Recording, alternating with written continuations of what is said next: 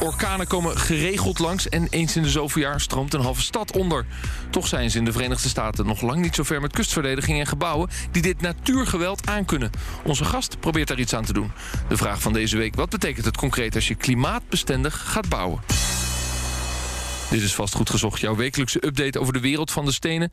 Je hoort ons natuurlijk elke maandagavond op BNR en altijd eh, online via je eigen podcastplayer of gewoon via bnr.nl. Maarten de Gruiter, eh, we moeten deze aflevering even beginnen met uh, Amstelveen. Oh, we hebben het hier al zo vaak over gehad. Over de 2500 studentenwoningen die er gaan komen, maar vanwege Schiphol er niet mogen komen. Wat is het laatste nieuws? Het is een beetje als die grappen. Ik die grap van die 2500 studentenwoningen die er nooit kwamen. Maar nou, het nieuws is dat de Raad van State... Uh, uh, die zouden met een uitspraak komen, hebben dat uitgesteld. Dus uh, nu verwachten ze in, in juni of in juli zelfs een uitspraak. Ja, dat is natuurlijk wel bizar, want ja, de Raad van State zegt... dat ze vinden dus een te ingewikkelde casus. Dus die hebben nog meer tijd nodig. Ja, dus aan de ene kant zitten we natuurlijk... het is een goed voorbeeld van hoe we natuurlijk in bureaucratie soms vastlopen in het land. Of soms, misschien iets te vaak. Nou ja, kijk, we hoeven het in dit programma natuurlijk niet uit en treuren te hebben... over die 2500 woningen in Amstelveen. Nee. Uh, de, luchtvaartautoriteit, de luchtvaartautoriteit die wil het niet. De rest van het land wil het wel. Lees ja. de wethouder, de wethouder van Amsterdam... de studenten zelf, zelfs de minister. Ja, Iedereen wil het. Zaken, ministerie van Binnenlandse Zaken. Uh, maar de luchtvaartautoriteit wil het niet. En de Raad van State stelt het uit omdat het te complex is. Uh, en maar wat zegt dat dan over dit soort processen... en het feit dat die woningbouw dus maar, maar niet in beweging Ja, nou ja, het gekke is natuurlijk... zij vinden het te complex. Voor mij is het helemaal niet zo complex. Want tot en met de GGD, die, natuurlijk eigenlijk, die hebben onderzoek gedaan... naar die uh, um, gezondheidsrisico's. Ja, en die zeggen eigenlijk dat die verwaarloosbaar zijn. Ja. Dus ja, ik begrijp hem niet waarom het zo complex is. Ja, het argument van de GGD was... als je nou kijkt naar de gezondheidsrisico van wonen dicht bij Schiphol... Ja. Dan, dan gaat dit over studentenwoningen. Ja. Oh, en die studenten die kunnen. En dan gaat het over geluidshinder. Dus de studenten kunnen wel een paar jaar met een beetje vliegtuiggeluid uh, leven. Precies. Ja, dat is natuurlijk zo. Want. Uh, uh, in die studententijd heb je wel meer herrie om je heen. Ja. Maar. Ja, of hele oude mensen zullen er misschien ook heel goed mee om kunnen gaan. Ja, terwijl er natuurlijk ook wel miljoenen mensen in datzelfde geluid wonen. En dat accepteren we als gegeven. Ja. Dus ik vind het, ik vind het, uh, ik vind het heel bizar. En, en, en uiteindelijk, ja, hierdoor uh, uh, zo'n project wat natuurlijk weer stil blijft liggen. Terwijl iedereen het ermee eens is. Ja, ja. die bureaucratie is in Nederland soms onnavolgbaar. Ja, tegelijkertijd, we, we, moeten ook blij zijn met een instituut als de Raad van State. Er zijn veel landen die dat niet hebben. Daar kun je naartoe als organisatie of als overheid of als burger. En die willen dat zo zorgvuldig mogelijk doen. Ja, moeten we daar, ja, moeten we er echt blij mee zijn? Ja. Dat, dat, ja. dat je als tot instituut, in de als gegeven, het feit dat we dat blijven, hebben. Uh... Nee, maar dat houdt wel een keer op. Maar dat ja, is ook een rechtsstaat. Maar dat, ja, maar dat houdt dus op. Maar dat, terwijl het dus al eigenlijk al had, had moeten staan. Wat is nou belangrijk hier? Ja, te complex. De Raad van State heeft gezegd dat ze voor de zomer wel met een uitspraak willen komen. Vastgoed gezocht. Hij studeerde architectuur aan de TU Delft, richtte zijn eigen bureau op en kwam via een prestigieuze award terecht in de Verenigde Staten. Bij ons, bij Maarten en Maarten, Matthijs Bouw van One Architecture and Urbanism. Uh, Matthijs, van harte welkom. Hi, hoe is het? Je bent heel even over uit Amerika, waar je twee eigen kantoren hebt. één in Boston en één in New York. Uh, nou, nu familiebezoeken, maar ook zaken doen? Ook wat zaken doen. Je gaat zeven jaar geleden naar Amerika. Je wint een award, zo kom je daar een beetje uh, binnen. Maar niemand kent je. Hoe bouw je dan een netwerk op in, in jouw vak... Uh, als, je, als, je daar, ja, als je daar gaat beginnen? Uiteindelijk begint het met goed werk doen. Mm -hmm. En een beetje geluk hebben. En ik denk heel aardig zijn en een goede samenwerker zijn. Ja, en waar had je dan geluk mee? Met geluk denk ik dat je de goede partners vindt om de eerste klus die je krijgt uh, goed ten, uh, te vervolmaken. Ja, wat was die eerste klus? De eerste klus, we hadden een prijsvraag gewonnen ja. met een visie voor de kustverdediging van Manhattan. Ja. En op basis daarvan ging de overheid opdrachten uitschrijven. En wij hebben met een team ons aangemeld voor die vervolgopdrachten. En die hebben we binnengehaald. En vervolgens... Maar dat was dus ook nog vanuit Nederland? Toen woonde ik nog in Nederland, ja. ja.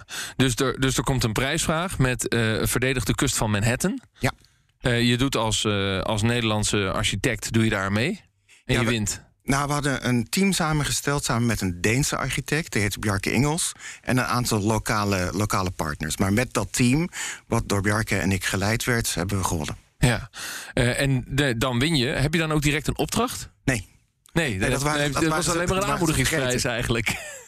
Ja, sterker nog, de, de vervolgopdracht kwam niet eens echt op de markt. Die werd gewoon via uh, onderhands uh, werd die weggezet. Dus we moesten echt iedereen bellen van ja, hoe gaat die opdracht weggegeven worden of gegeven worden aan een ingenieursbureau. En vervolgens moesten we op onze knieën naar dat ingenieursbureau en hun uitleggen dat de reden dat die opdracht er kwam was vanwege onze visie. En dat het misschien verstandig zou zijn vanwege de continuïteit om ons in hun team op te nemen. Maar voelde dat dan niet heel erg als, alsof je daar bijna gepiepeld werd? Dat je, dat je eerst vanuit Nederland met al onze waterkennis en, en nou ja, jouw vak eh, een oplossing voorstelt, wint. En, en dat het daarna aanbesteed moet worden en dat je zelf achter je eigen werk aan moet gaan. Ja, dat, er wordt ook gepiepeld. Ja, dat Is- moet je in Nederland ook hoor. Met mooie ideeën komen en dan gaat eh, de overheid ermee. eh, Oh, uw presentator is wat naïef wellicht. Ja. Maar, eh, ehm, maar, maar goed, dan ben je dus achter je eigen werk aangegaan, ook voor die continuïteit. Eh, en dat is dus wel gelukt. Dus je, je bent onderdeel van die aanbesteding geworden. Ja, met een, met een echt een nominaal bedrag, een heel, heel klein. En uiteindelijk hebben we gewoon door goed werk te leveren laten zien dat we, dat we een bijdrage hadden, dat we, dat we kennis hadden, dat we het team beter laten, lieten functioneren, hebben we een steeds grotere eh, stuk van de taart gekregen. Ja, ja. Ehm, die kustverdediging van, eh, van Manhattan... die komt natuurlijk voort uit het feit dat er orkanen zijn geweest. Sandy en Harvey moet ik eventjes aan denken. Dat er enorme overstromingen zijn geweest. Hebben die Amerikanen nou door dat ze echt een probleem hebben... als het gaat over water op straat en, en de klimaatverandering? Dat, dat hebben ze wel door, maar ze hebben totaal niet ingericht eh, over het adresseren van dat probleem. In Amerika hebben ze traditioneel altijd na een ramp gewoon geherbouwd met geld van de verzekering of geld van de federale overheid. En vervolgens ja, hoopten ze dat het niet nog een keer zou gebeuren. Maar met de klimaatcrisis gebeurt dat natuurlijk nog een keer. Want de, de, de kansen op rampen zijn steeds groter geworden... omdat de zeespiegel stijgt, omdat er meer hitte in de atmosfeer eh, zit, et cetera. En dat betekent dus dat die Amerikaanse benadering totaal niet gaat werken. En nu moeten ze dus leren om, om de boel vooruit te zijn... en dus preventief plannen te maken. Maar dat is heel ingewikkeld, want daar hebben ze het geld niet voor... en daar zijn ze niet voor ingericht. Ja, ja, dus het ver vooruitkijken, zoals wij ooit eh, nou, de Deltawerken hebben gemaakt. Van we moeten ons land, eh, laten we zeggen, vast en met een hele lange horizon, langetermijn horizon beschermen tegen het hoge water. Maar die zijn toch ook naar, naar, naar een ramp gekomen? Ja, dat is het Zeker, grappige, na grappige is 53. natuurlijk dat voor de Delta-werken werd er al door wat ingenieurs gezegd van ja, we hebben een groot risico in de zuidwestelijke delta. Ja. En die werden toen weggelachen. En pas in 1953, na de ramp, Ja. kwam eindelijk het geld beschikbaar. Ja, maar jij zegt nu net dat de Amerikanen zelfs daar nog niet zijn.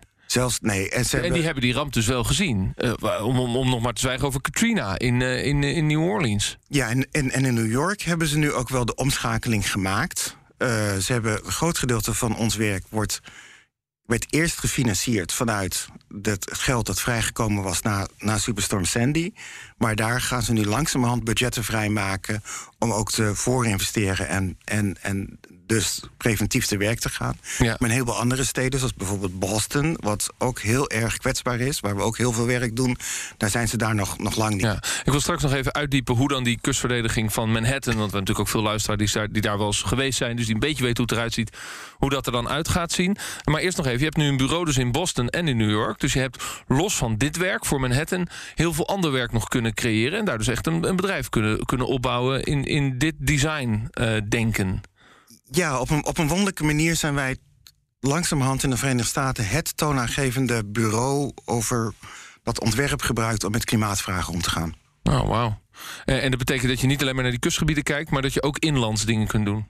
Steeds meer. We zijn nu in Houston bezig. Daar, heb ik, daar had je het over Harvey. Daar hebben ze natuurlijk een aantal van de hele grote hoosbuien gehad... waar bijna een meter eh, water in een week was eh, neergekomen. Ja. En daar zijn we ze nu aan het helpen om een, een aantal eh, gebieden... eh, ook de boel op orde te krijgen. Ja, dus het is allemaal klimaatgedreven. Ja. Eh, en, en, en je probeert die Amerikanen uit te leggen dat ze klimaatadaptief moeten worden. Dat ze zich moeten voorbereiden op meer clusterbuien, meer hoogwater, meer stormen.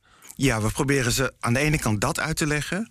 Aan de andere kant proberen we ze ook te laten zien hoe dat soort vragen met allerlei andere vraagstukken van, van stad en, en vastgoed samenhangen. Want het is niet eh, het werkt niet om de dingen sectoraal alleen te bekijken. Je moet echt geïntegreerd naar dit soort vraagstukken kijken. Maar, Matthijs, als ik, ik denk bij een architect en iemand die gebouwen uh, Ja. ontwerpt. Hoe, Ja. hoe, hoe moet ik dat zien? Want je bent hier eigenlijk. eh, Dit is eerder wat ik verwacht bij een ingenieur of bij iemand die. Hoe, hoe, hoe moet ik dat zien? Ja, ik ben natuurlijk architect en stedenbouwer.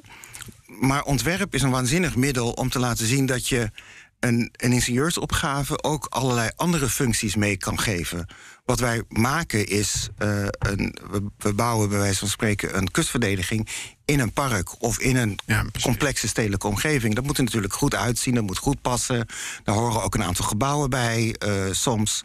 Dus we proberen echt op alle schalen ontwerp in te zetten. Ja, eh, we gaan straks even luisteren naar een aantal van dit soort projecten. Maar eerst nog even één ding. Ehm, waar Amerika ook wellicht anders is dan Nederland, is het verschil tussen, nou weet ik veel, arme buurten, rijke buurten, mensen aan de onderkant van de samenleving, mensen die daar niet zitten. En eh, heeft de overheid of heeft de maatschappij voor al die mensen net zoveel aandacht op dat die klimaatveilig moeten kunnen wonen? Nee, daar zijn ze nog niet. En eigenlijk is dat op dit moment in, in twee eh, delen verdeeld. Aan de ene kant zijn wij natuurlijk met Manhattan, wat het rijkste gedeelte is, bezig.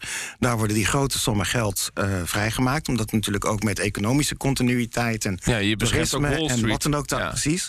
En de metro's liggen daar, et cetera. Aan de andere kant is er ook wel steeds meer aandacht. Bijvoorbeeld in Houston zijn ze echt begonnen met de arme buurten. Omdat ze toch zeggen vanuit een principe van rechtvaardigheid. En, en laten we zeggen, na George Floyd en na COVID weten we gewoon steeds beter hoe zwaar de, de, bijvoorbeeld de zwarte bevolking het heeft in Amerika en hoe groot die ongelijkheid is.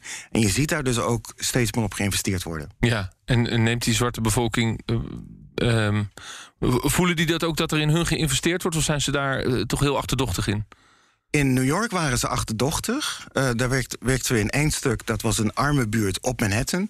En daar zeiden ze van ja, we willen helemaal geen verandering... want verandering betekent gentrification. En dat betekent dat wij eh, er vandoor moeten. Daar hebben we ze van overtuigd dat, dat we echt goed met ze voor hadden... of dat we hebben eigenlijk samengewerkt aan, aan de juiste op- oplossing. Ja. In andere, eh, in Houston bijvoorbeeld, merk je wel dat er een hele groot wantrouwen is ten opzichte van alles wat van overheid of van buiten komt. Ja, wat, wat interessant is, eh, wat, er in, wat er natuurlijk gebeurt in Amerika, is als, als er een buurt verbeterd wordt. Hè, je ziet dat rond de Industry City bijvoorbeeld in Brooklyn, waanzinnig project trouwens. Kan, kan ik iedereen aanraden om eens te gaan kijken als je in eh, New York bent. Maar als die buurt verbeterd wordt en die huren kunnen omhoog, mensen kunnen vrij makkelijk uit hun eh, huis worden gezet. Dus als die huren omhoog gaan, dan weten die mensen, ja, ik moet weg. Dus een hele rare paradox. Dus ze weten in Amerika, als mijn buurt verbeterd wordt moet ik zelf weg. moet ik waarschijnlijk op termijn weg. En dat is toch heel raar. Dus eigenlijk willen mensen aan de ene kant willen ze dus niet dat hun buurt verbeterd wordt. Ja, laten we dan eens even kijken naar een aantal projecten die jullie doen. Die zijn gericht op klimaatbestendig maken van kustlijnen en steden met name.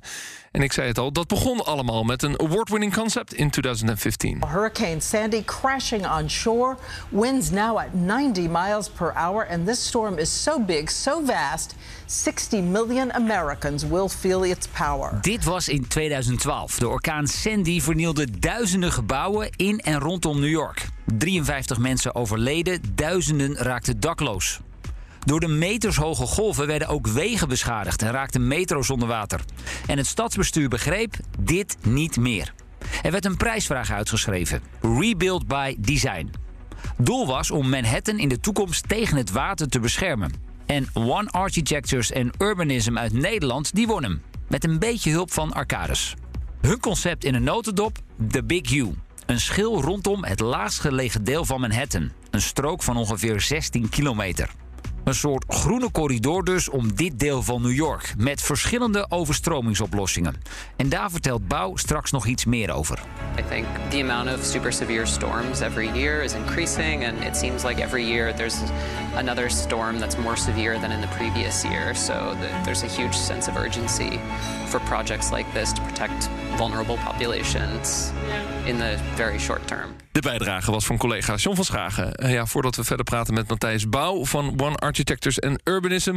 eh, nog even dit. Jullie weten, we maken bij BNR heel veel toffe programma's. En één daarvan is Wereldveroveraars. Eigenlijk ook waar dit gesprek over gaat. En de nieuwste aflevering eh, staat klaar met Frank van Gol van Otto Workforce. En dat is boeiend, want die haalt zelfs mensen uit de Filipijnen... om hier te werken in de zorg. Dat enorme tekort aan personeel. Wat we hier hebben, vind je dat interessant? Om nou ja, daar over zee naar te luisteren. Wereldveroveraars, zoek het op in je podcast-app. Eh, ja, Matthijs, we zijn nu zeven jaar verder. Jullie hebben nog steeds eh, eh, dat project in beheer. Dan heb ik het dus over Manhattan, de kustverdediging. Wordt er al daadwerkelijk gebouwd aan de verdediging? Ja, en een van de stukken werd gebouwd. Toen wij, dat, toen wij die visie maakten, bedachten we tegelijkertijd... als het één project is van 10 mijl, dat gaat nooit lukken. Dat is te groot. Dus we hadden bedacht, we moeten compartimenten maken. Want die compartimenten kunnen dan elk een afzonderlijk project worden. En als we dat goed ontwerpen, kunnen al die compartimenten... ieder op zichzelf het water in dat specifieke gebied tegenhouden. Ja. Kun, kun- je toch even uitleggen? Want eh, wij zouden snel denken van ja, je hebt, eh, als je één dijk hebt, dan moet je die in één keer aanleggen. Want je kunt die niet in stukjes aanleggen, want anders loopt het water nog steeds naar binnen. Waarom is dat hier anders? Waarom kun je wel in compartimenten werken? Wat, wat, we, wat je in New York zijn er stukken van de kustlijn waar het hogere gedeelte, eh, eh, het hogere gelegen gebied, eigenlijk heel dicht bij de kust ligt. En dat zijn de plekken waar we knippen hebben gemaakt. Want dan kunnen we net even de dijk of de, of de, de muur of wat we ook maken om de hoek zetten tot het hooggelegen gebied, zodat het op zichzelf in zijn geheel een afgesloten eh, deel wordt. En wat voor soort kustverdediging wordt het? Want ik heb wat artist impressions gezien. Eh, de, de eerste gevoel zou zijn: we bouwen een enorme dijk. En die leggen we om die zuidpunt van Manhattan heen. Eh, wordt het zoiets of wordt het heel anders? Ik denk dat het heel anders wordt. Om een grote dijk te maken, daar is de ruimte niet voor. Je mag in Amerika op dit moment nog niet in het water bouwen. Dat kost veel te veel tijd. En dat, dat kon voor dit project niet, of in ieder geval voor het eerste gedeelte niet. Dus wat we proberen te doen, is die kustverdediging in de stad invlechten. En dat betekent op een bepaalde plek, bijvoorbeeld waar we een park hebben, verhogen we het park en daar daar ligt eh, de kustverdediging als het ware vermomd onder.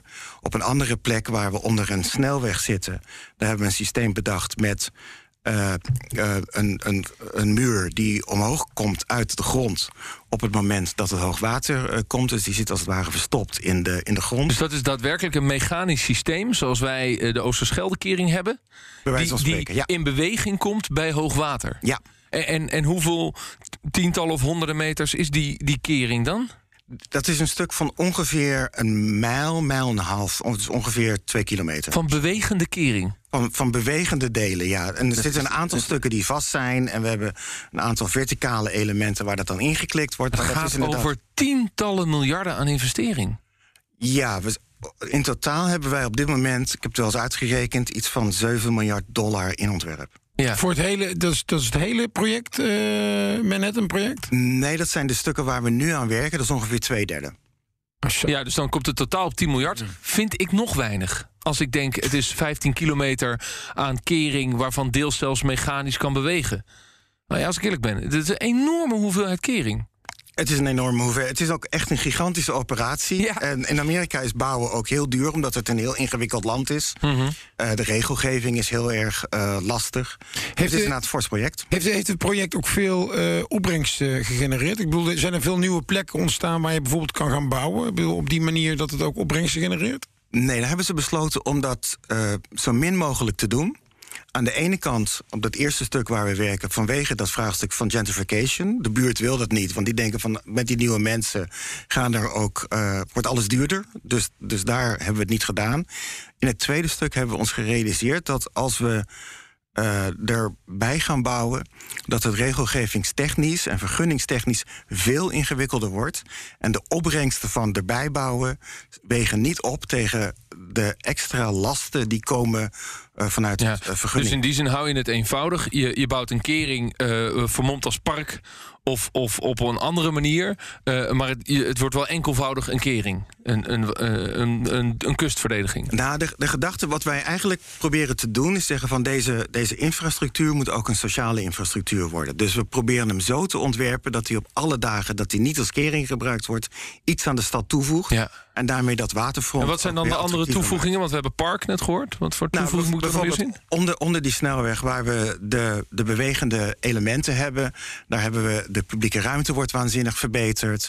Aan de zuidkant gaan we de hele eh, situatie met de ferries op de schop doen... want dat moet ook vanwege de zeespiegelstijging daar. Ja. En dan gaan we dus de, de hele eh, organisatie van het openbaar vervoer gaan we verbeteren. Daar komen nog een aantal culturele functies in. Er komen extra parken bij, want we hebben extra lagen waar, die we kunnen gaan gebruiken voor mensen om te recreëren. Dus daar wordt, daar wordt wel goed rekening mee. Wanneer moet het allemaal klaar zijn? Dus ik doe een uh, toeristisch tripje New York. Wat kan ik al zien en wanneer moet het allemaal klaar zijn? Het eerste stukje is nu zichtbaar langzamerhand van East 25th Street naar beneden. Dat gaat met een jaar of drie helemaal klaar zijn. Maar bijvoorbeeld met het Financial District, waar we nu het masterplan van afgerond hebben en nu de nieuwe ontwerpfase ingaan, ja, dat gaat dan minstens tien jaar duren. Uh, en dan is maar te hopen dat er voor die tijd niet een enorme uh, storm met hoogwater komt. Dat, dat is. Eigenlijk is er gegeven dat die gaat komen voor die tijd. Dat is niet een gegeven, maar hij kan, hij kan er zeker komen. En daarom zijn ze bijvoorbeeld voor dat eerste project... hebben we ook met de bouwlogistiek echt rekening gehouden... met hoe snel kunnen we dat bouwen. Omdat ieder jaar dat we eerder zijn... de kans natuurlijk dat het overstroom minder wordt. Ja. Hey, wat, wat is nou naar Amerika? Wat zijn de, de, de, de landen waar je uh, nog veel uh, uit kan halen? Waar, waar, waar veel toekomst in zit voor jou als bedrijf? Wij zijn als bedrijf heel uh, actief in Zuidoost-Azië hele andere soorten opgaven, ook hele andere soorten middelen.